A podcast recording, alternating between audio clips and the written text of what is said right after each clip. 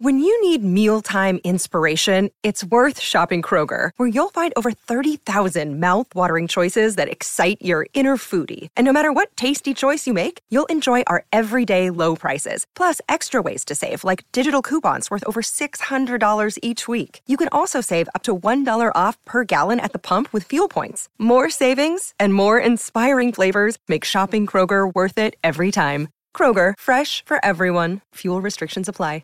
For logbook servicing you can rely on, you need to make the right choice. You need trained professionals who are fully qualified to service your car according to manufacturer's specifications. For real peace of mind and a nationwide warranty, book in or book online at repcoservice.com. Great form by you hitting play on this podcast. Now, check out Same Racer, the brand new racing app for same race multi tips. Same Racer.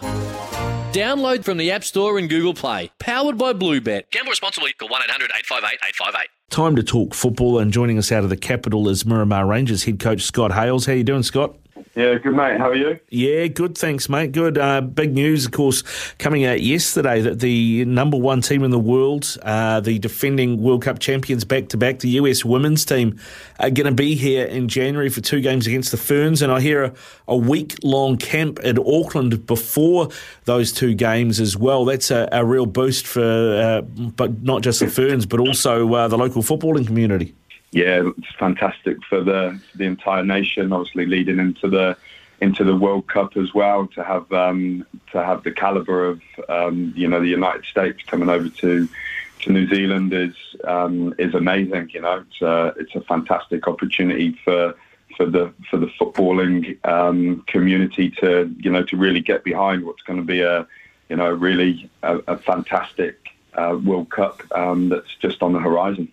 Yeah, it's uh, it's going to be magic having them here for the World Cup as well. I mean, have you noticed on the ground at Miramar Rangers? Uh, I know that you're close to football, so people tend to be a, about the football anyway. But have you have you noticed more pe- maybe non-football people are starting to talk to you about this coming up now that it's in the news? Yeah, like it's uh, the massive buzz around. Obviously, you know the draws the draws come out for the for the World Cup, so you know everyone's everyone's gearing up for you know especially in Wellington you know we've got we've got some pretty you know big teams um, heading to the capital and you know obviously you know F uh, our home grounds had a bit of work done to it. So um, you know in and around the in the capital a few of the pitches have been um, you know done up and they look really good. So you know we know there's some teams that are going to be coming down here and training and they're just starting to pick up a bit of a vibe. And then, you know, obviously with the news that you, you know the USA women's team were coming uh, over to New Zealand has kind of ramped it up even more. Um, so there's there's a huge buzz around the place at the moment, um, and obviously that news. Um, that news yesterday has, um, you know, set it alight again. So yeah, really exciting times for for the footballing community in the nation. Yeah, very much so. Looking forward to all of that taking place in our own backyard and not too far off, uh, Scott. We also saw uh, the Champions League group stages wrap up yesterday, and uh, that has that means we know who's going through to the last 16 of the Champions League. Uh, Liverpool and Napoli, uh, Porto, Club Brugge, Bayern, Inter, Spurs, Eintracht Frankfurt, Chelsea, AC Milan, Real Madrid, Leipzig, Man City, Dortmund, and Benfica, PSG. Uh, there's some big teams not there, though, mate. Probably uh, the biggest one that is not there, not, not going anywhere, is Atletico Madrid. They finished bottom of their group. Uh, no European football for them in the second half of the season. It's, you start to wonder, you're looking at that, wonder or not whether or not, you know, there's uh, t- it's time for a change at the top at Atletico Madrid.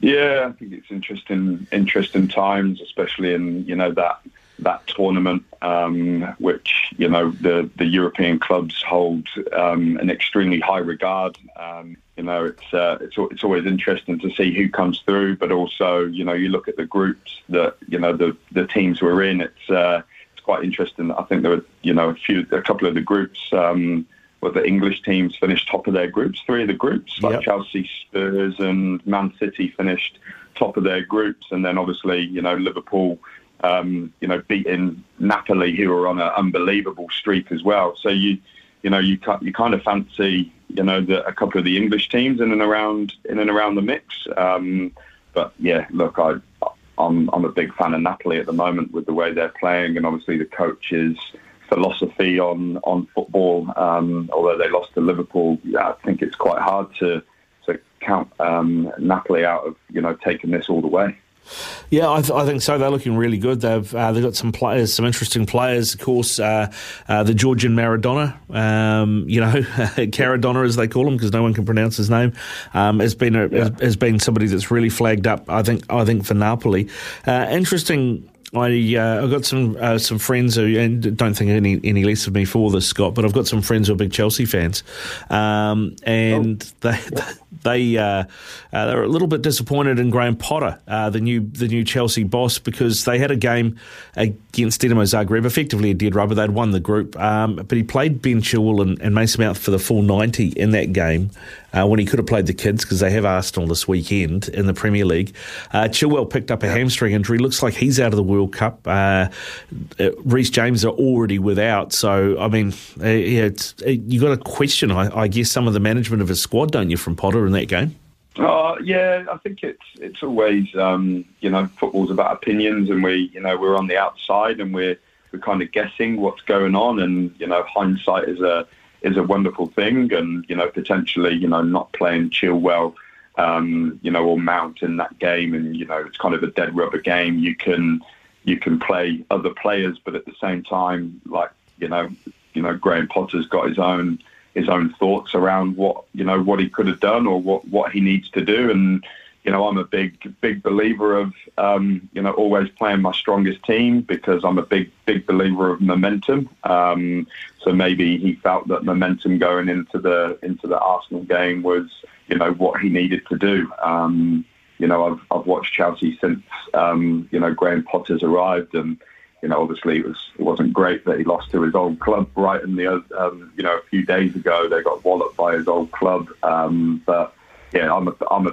I'm a big fan of Graham Potter. Um, you know, uh, an English coach coming through through the ranks. Um, uh, obviously, you know, with a with a university team to start off with. Um, there's actually a lad in, in New Zealand um, who who was the drag Canterbury Dragons coach who who did actually work with Graham Potter um, at the university and in, the club team in lower leagues in England and you know, talking to Lee Padmore, who, who worked with him, is um, you know, he's got some great, great stories and insights as to Graham Potter. And yeah, look, I'm sure he's going to be a hit at Chelsea. Um, it's just going to take a little bit of a little bit of time um, for him. But yeah, look, I think it's always easy on the outside to, to question, um, you know, people in the in the arena of what they're doing.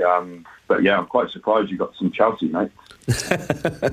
Mate, me too. Me too. At times, it has to be said. Yeah, was, I mean, like yeah, this guy's been he's recently been back to the UK, watched Chelsea at United, uh, watched a couple of other games, and said it's, it's you know considering Graham Potter hasn't had a transfer window, um, which I think is something you know, and that Todd Boehly's given him a five year deal.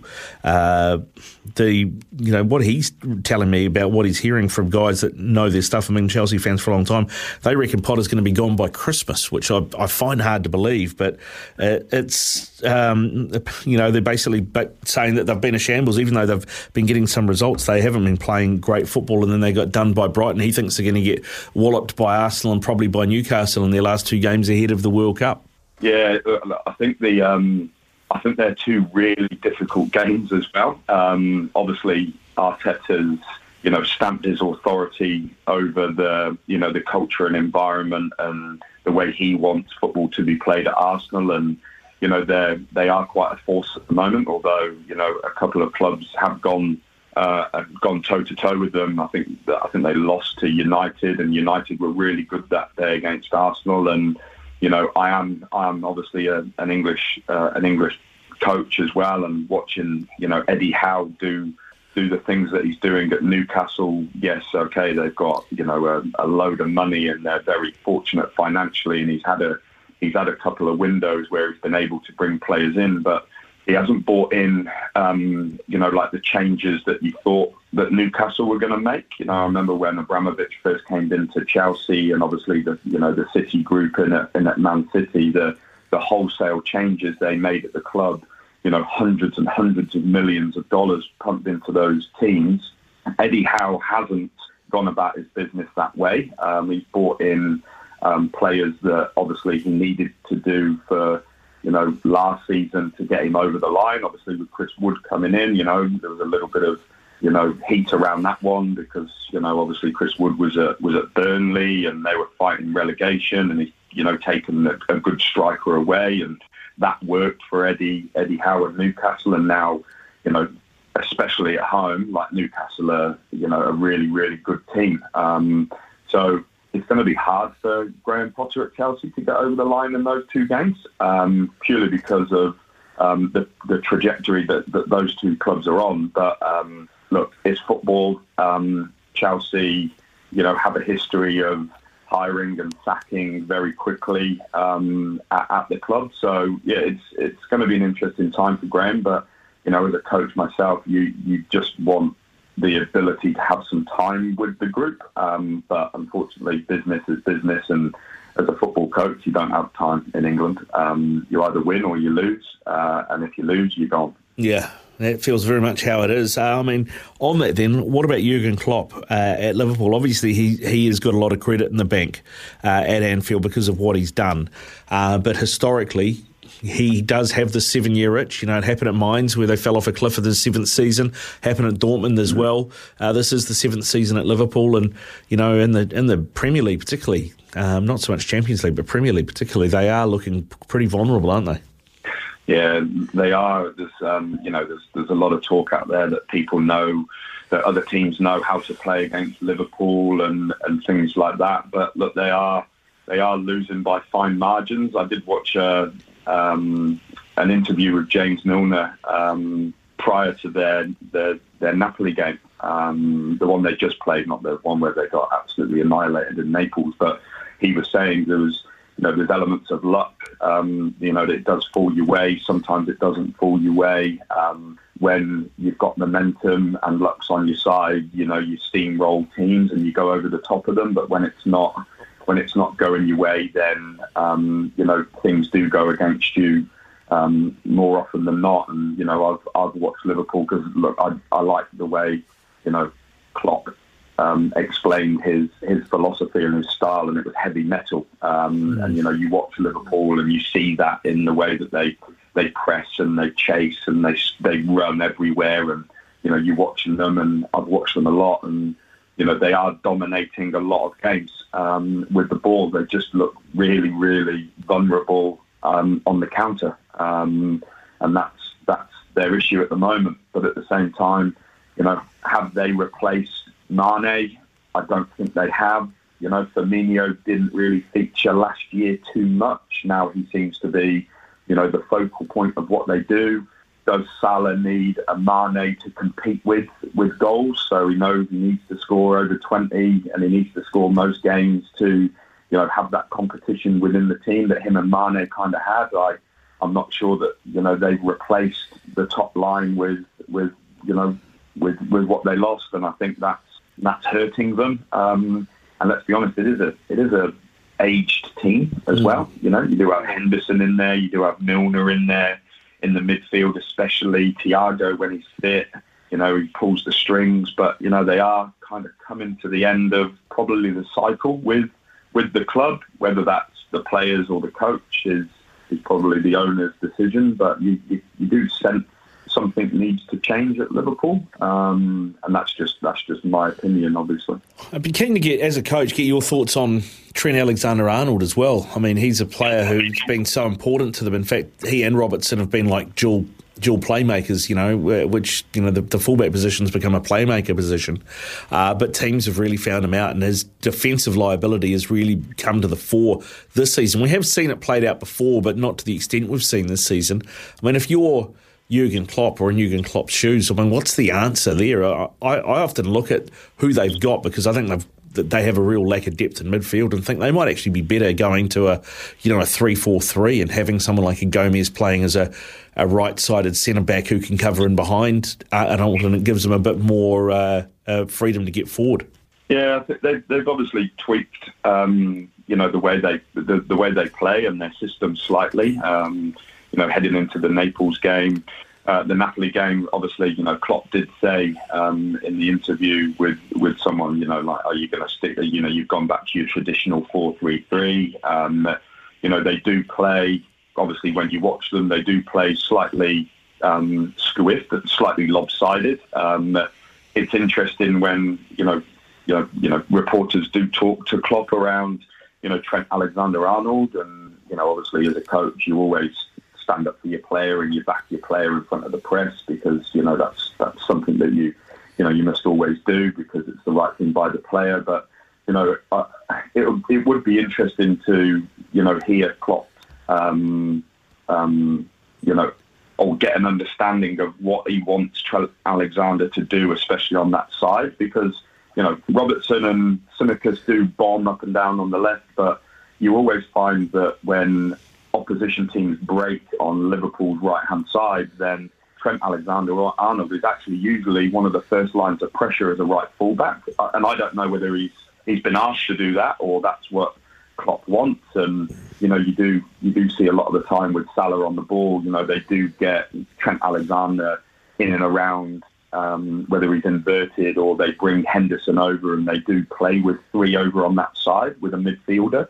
Um, when it's on the left, they don't usually do that. They usually bring one of the one of the forwards in with Robertson to play quickly on the side. So I don't know. It's it's a it's a style of play that Klopp's obviously you know keen on, and, and he sees Trent Alexander as being more of a player that plays higher up the pitch, and maybe he's happy with the fact that you know he's he is all about entertainment, Klopp. So you know he would love. You can see him when the games are you know, there's the high tempo and, you know, Liverpool win 3-2. I think he much prefers a 3-2 game to a 1-0 game purely because he loves entertainment. So I don't know whether that's something that he's, he, he's instilled in the group that Trent is the first line of pressure when there's a, when there's a counter attack on. Like, I, I don't know, but, you know, for me, your first role as a defender is to defend. Um, and Trent has been exposed, you know, badly this year on on you know the the mentality side of defending or you know needs to understand where he needs to be at certain times. But I'm not Klopp, and I don't know what he's asked Trent to do. Um, and it could be something that we go, oh, okay, that makes sense mm. afterwards. Yeah. After the, after could be a hindsight thing. Yeah, we'll, we'll definitely have to have to see how that plays out, mate. Uh, the other thing that we're seeing is, uh, of course, they're having a concertina a bunch of games into a shorter period of time because we have this mid-season World Cup for the very first time, um, and I imagine that it's probably you know, uh, had these knock-on effects because we had a, a shorter off-season, so players had less time to rest and recover. Uh, then they've had to bang in ex, ex game, extra games before the World Cup, and we're seeing a lot more injuries. I mean, uh, you know, Chelsea, for example, have lost Chilwell, uh, Reece James as well, who would probably be England's two starting fullbacks. Uh, both look like they're going to miss the tournament. N'Golo Kante and Paul Pogba for France are going to miss the tournament. Uh, Son Heung-min from Spurs, uh, he's had to have surgery after that ankle injury, so he's going to be missing from South, for, for South Korea, which is massive for them. Um, there's there's a lot of players that aren't going to be at this World Cup, and I see now some of the international managers are trying to put pressure on uh, teams in Europe, Premier League and La Liga, etc., to rest players earlier than they need to. But it's not going to happen, is it? With uh, you know still two games in the Premier League and a round of League Cup action still to happen before uh, that break.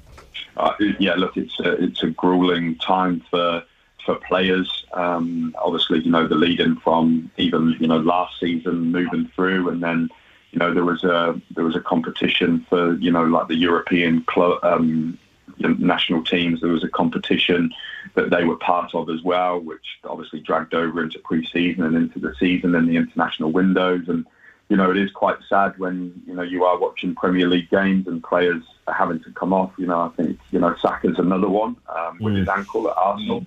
He had to come off. Um, the, the, the Man United centre back Varane obviously came off against Chelsea. Chelsea, yeah, was. he was uh, very upset um, because you know they know what's just round the corner, and you know it must be really hard for a for a for a national team manager to, you know, be observing players that you really don't want to get injured and they're playing, but at the same time, you know, as a as a club and a, a club coach, you know, you've got you've got you know requirements you've got to meet for your club. So to make sure that you can you know win the league or avoid relegation or you know make Champions League or Europa for next season. So you know it's, it's a pretty grueling time for the players, and I think um, that's you know first and foremost that jumps into my mind straight away. It's like, well, what you know, what do we need to do for the player to make sure that they're being looked after? And look, the amount of money now involved and and staffing and you know facilities and the ability to look after players' well-being, not just physically but from a